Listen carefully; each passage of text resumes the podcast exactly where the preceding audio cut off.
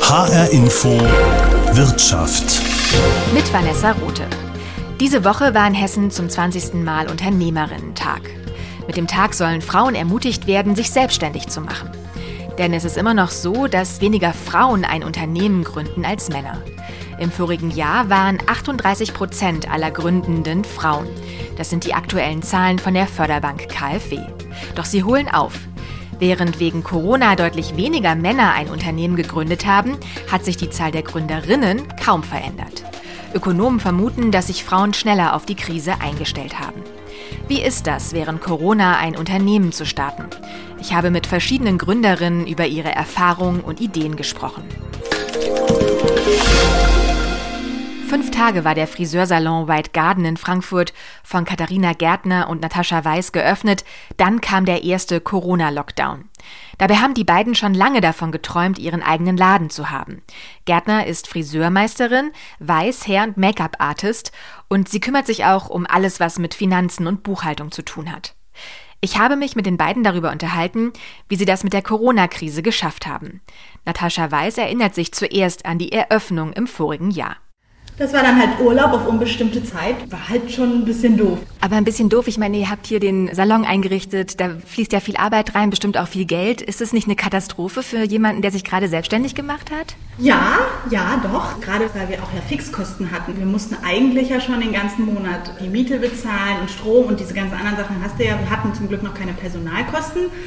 Aber alle anderen Kosten hatten wir natürlich schon. Aber ich fand es nicht so schlimm, wir haben ja, glaube ich, ein Jahr oder anderthalb Jahre fast nur geplant. Und dann war das, sage ich mal, unbezahlter Urlaub. Es war okay. Es war jetzt natürlich nicht der beste Start, aber es war okay. Aber wie habt ihr das dann gemacht? Weil du sagst unbezahlter Urlaub. Ich meine, man muss ja auch seine eigene Miete bezahlen und hat seine Lebenshaltungskosten. Wir haben zum Glück ein bisschen was weggespart gehabt und hatten ja auch noch sowieso ein bisschen Rücklagen gebildet. Das ging aber auch nur für den ersten Lockdown. Als die nächsten kamen, wurde das schon wirklich brenzlig. Da haben wir auch wirklich schon drüber nachgedacht, machen wir das zu oder nicht. Weil wir haben ja keine Förderung von irgendjemandem bekommen. Bis jetzt noch nicht. Immer noch nicht. Also auch keine Corona-Hilfen? Also nur diese, diese Soforthilfe. Diese Soforthilfe, ja. Aber auch nur auf der Grundlage, also die haben wir sofort bekommen und dann haben wir nochmal von der WI-Bank was bekommen, aber auch nur, weil wir fünf Tage gearbeitet haben. Hätten wir diese fünf Tage nicht gearbeitet, hätten wir da auch nichts bekommen. Und das hat quasi, das war jetzt ein Tropfen auf einen heißen Stein, weil die Miete ging ja trotzdem weiter. Und euer Vermieter ist euch da nicht entgegengekommen oder? Die waren zum Glück wirklich nett, muss mir wirklich sagen. Die haben uns auch gleich von Anfang an auch unterstützt und die sind wirklich, wirklich sehr zuvorkommend gewesen. Aber die wollen natürlich auch irgendwann ihr Geld. Und das mussten wir natürlich immer im Hinterkopf behalten. Also alles, was du jetzt nicht bezahlen kannst, musst du aber später bezahlen. Und das musst du ja auch erstmal arbeiten. Und bis die Kunden dann alle kommen und du das alles bezahlen kannst, dauert es dann auch eine Weile. Ne? Ja, es ging natürlich auch super durch die Soforthilfe. Also ja. wir konnten die beantragen.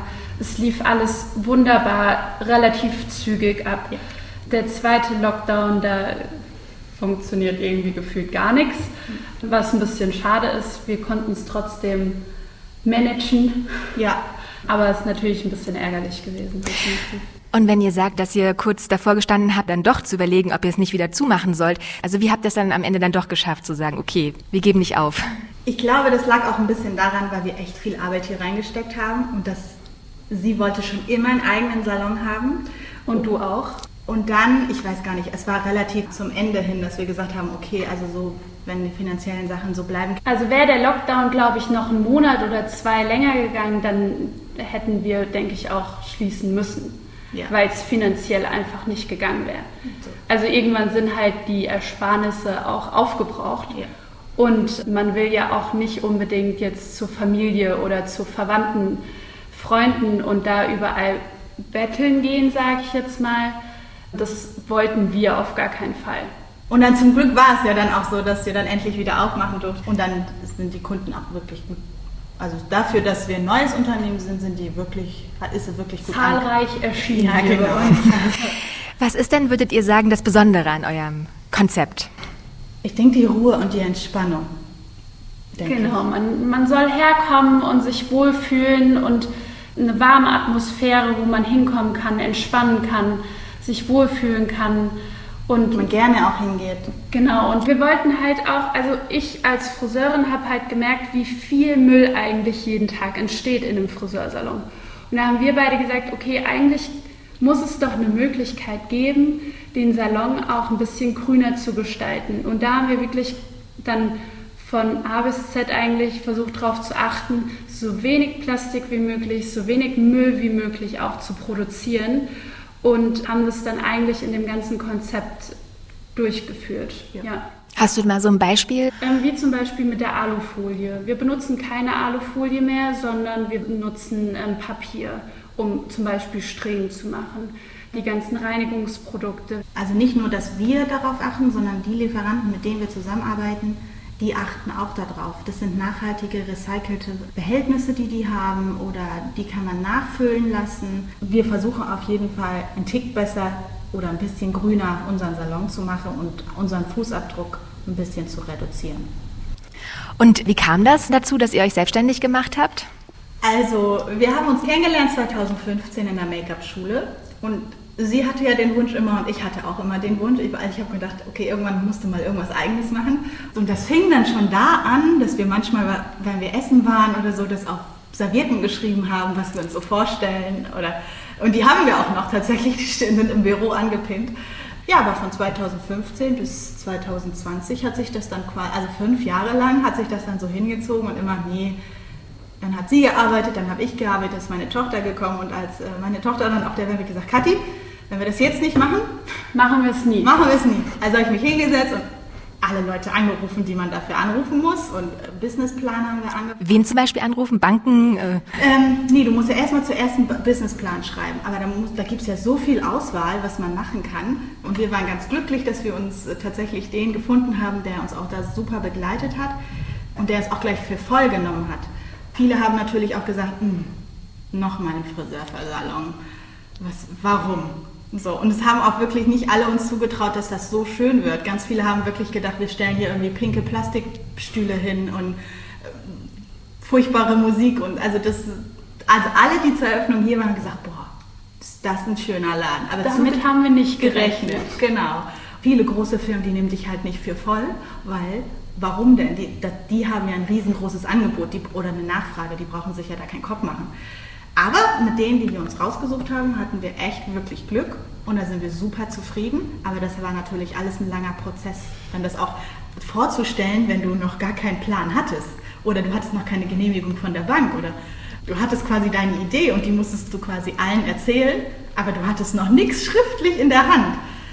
Aber es ist dann doch so. Ich bin, glaube ich, relativ überzeugend, wenn ich rede. Aber man muss wahrscheinlich auch selber sehr überzeugt davon sein. Ne? Wenn man dann Zweifel hat, dann wird es schwierig, oder? Ja, man muss von seiner Idee sehr überzeugt sein, damit es auch, also damit man sie verkaufen kann und damit man sie anderen Leuten präsentieren kann und das auch glaubwürdig präsentieren kann. Ähm, ansonsten klappt das wirklich nicht. Wir hatten so manchmal auch, wo wir gedacht haben, nee, komm, das ist so echt zu so schwierig. Aber der, entweder weil sie es oder ich es, wir haben uns dann gegenseitig immer hochgezogen und das war, glaube ich, die, die treibende Kraft quasi, ihre Energie und meine Energie. Also da war das dann äh, in dem Fall dann schon ganz gut. Und habt ihr euch auch schon mal damit auseinandergesetzt, dass ihr als Frauen ein Unternehmen gegründet habt? Jetzt mittlerweile nicht mehr so das Thema, aber gerade wo wir angefangen haben mit unserer Planung, war das schon ein großes Thema, weil ich glaube, wie Natascha auch schon gesagt hat, viele Leute uns das einfach nicht zugetraut haben. Dass viele gesagt haben, ja, ob die das auch wirklich so schaffen und so Risiko. Genau, und ob das dann alles so passt und finanziell, ob die das überhaupt so stemmen können. Also da hat man schon gemerkt, so äh, nicht eine abwertende Haltung, aber manchmal kam es einem so vor. Mittlerweile, nachdem wir das jetzt alles hier aufgebaut haben und wir uns quasi durchgesetzt haben. Genau. Kommt auch die Stimmung anders von den Leuten rüber. Aber davor war das immer noch so, hm, ja, du bist doch eine Frau und äh, vielleicht willst du noch Kinder bekommen und dann kriegst du das nicht hin. Wie willst du das denn machen? Und dann auch noch Friseur. Das ist auch so ein schlecht bezahlter Job. Und also es ist jetzt nicht so gewesen, wo du gesagt hast, danke für die Unterstützung. Ja. Deswegen waren wir wirklich dankbar bei denen, die Partner, die wir uns ausgesucht haben, dass die wirklich dahinter standen. Aber ich denke, es wäre einfacher gewesen, wenn wir Männer gewesen wären. Ja, ja also, das denke ich auch. Natascha Weiß und Katharina Gärtner haben im vorigen Jahr trotz Corona erfolgreich einen Friseursalon in Frankfurt eröffnet. Frauen beim Gründen zur Seite stehen. Das macht etwa der Frankfurter Förderverein Jump. Denn es sei tatsächlich so, sagt Jump, dass es für Gründerinnen schwieriger ist. Sie bekommen etwa nicht so leicht einen Kredit wie Männer. Larissa Necci-Tailo hat sich ebenfalls im vorigen Jahr in die Selbstständigkeit gewagt. Sie ist Psychologin und Heilpraktikerin für Psychotherapie und das Besondere ist, dass sie in Frankfurt Therapien in Gebärdensprache anbietet, was es sehr selten gibt, wie sie festgestellt hat. Ihre Eltern sind gehörlos, deshalb beherrscht Necci-Tailo die Gebärdensprache perfekt. Seit dem Kindergartenalter war es so, dass ich Gespräche übersetzt habe von Kindergärtnerinnen und meinen Eltern. Was meine Mutter mir damals zum Beispiel mitgegeben hat, es ist ein Geschenk, das du hören kannst. Das habe ich einfach so für mich mitgenommen, dass es was Besonderes ist, beide Welten einfach so zu kennen und kennenlernen zu dürfen. Und ich habe jetzt im Laufe meines Berufslebens einfach gemerkt, dass es unglaublich wichtig ist, etwas zu machen, was sinnhaft ist und was Schönes. Und ich glaube, diesen Drive braucht es, um eben auch selbstständig zu sein. Sehen Sie denn auch, dass es wichtig ist, sowas anzubieten für die Menschen, die betroffen sind?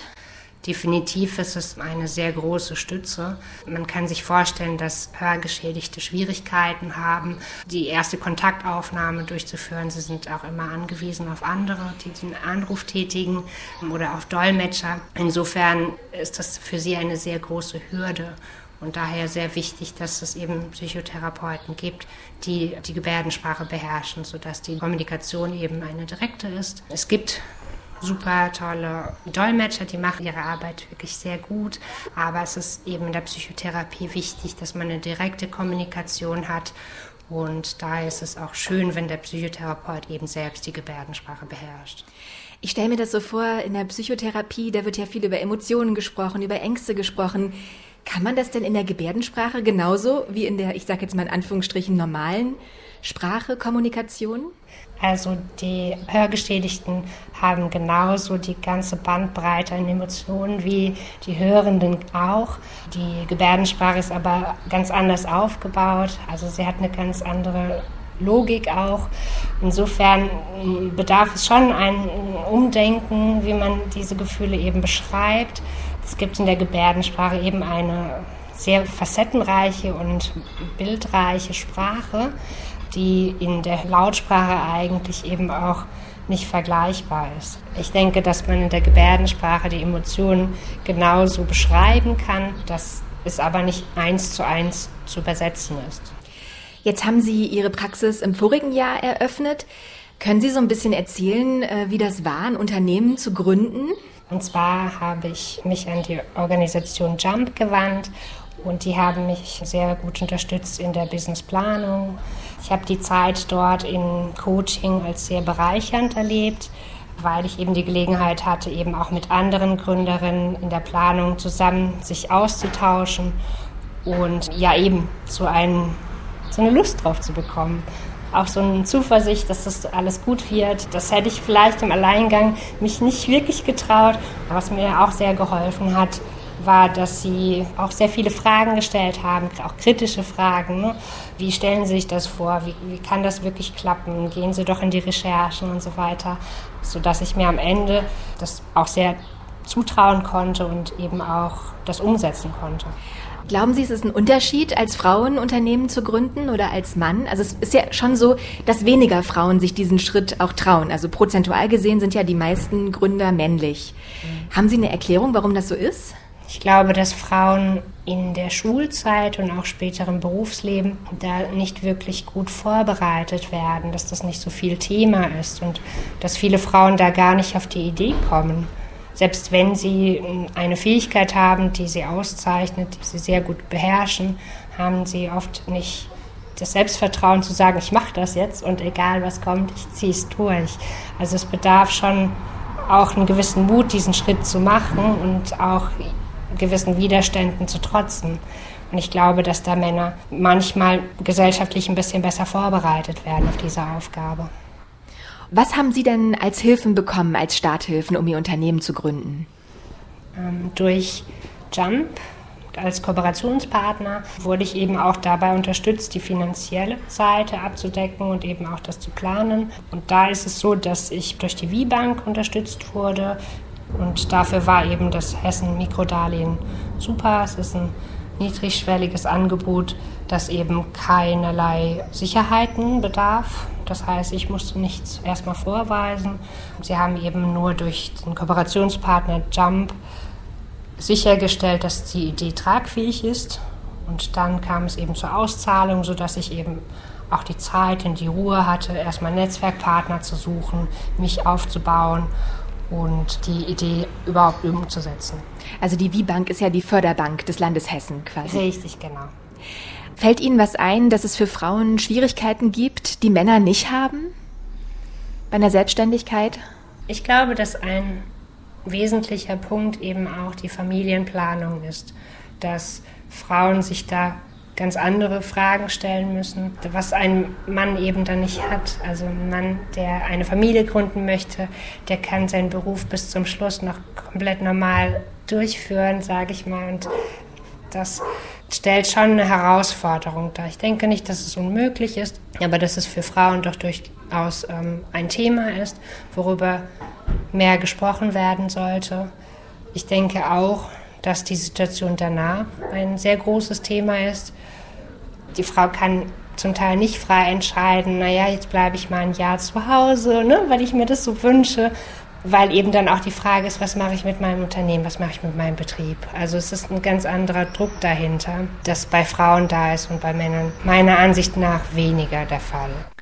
Und Larissa Necci-Tailo hat auch einen Tipp an alle, die noch zögern mit der Selbstständigkeit, einfach beides machen. Denn sie selbst hat sowohl eine feste Anstellung als Psychologin und betreibt außerdem in der anderen Hälfte der Zeit ihre Praxis in Frankfurt. Lea Schücking hatte ihre Geschäftsidee noch während ihres Designstudiums an der Kunsthochschule Kassel. Fliesen aus Bauschutt herstellen. Dafür hat sie sogar einen Designpreis gewonnen. Jetzt gründet sie gerade ihr eigenes Unternehmen und mit dabei ist Lea Bilgic. Die beiden kennen sich aus dem Studium.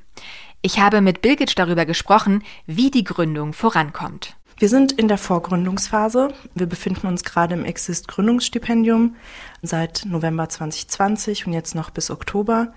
Wir bereiten uns darauf vor, wir kümmern uns um das Thema Anschlussfinanzierung, wir kümmern uns um das Thema, wo wird unser nächster Werkstattort sein, wo wird unser nächster Office-Raum sein. Jetzt sind wir noch so ein bisschen in den Unistrukturen, was heißt bisschen, wir sind in den Unistrukturen noch drin. Das ist auch so vorgesehen bei Exist und ja, jetzt kommt quasi die spannende Frage aus der Uni raus in die echte Welt.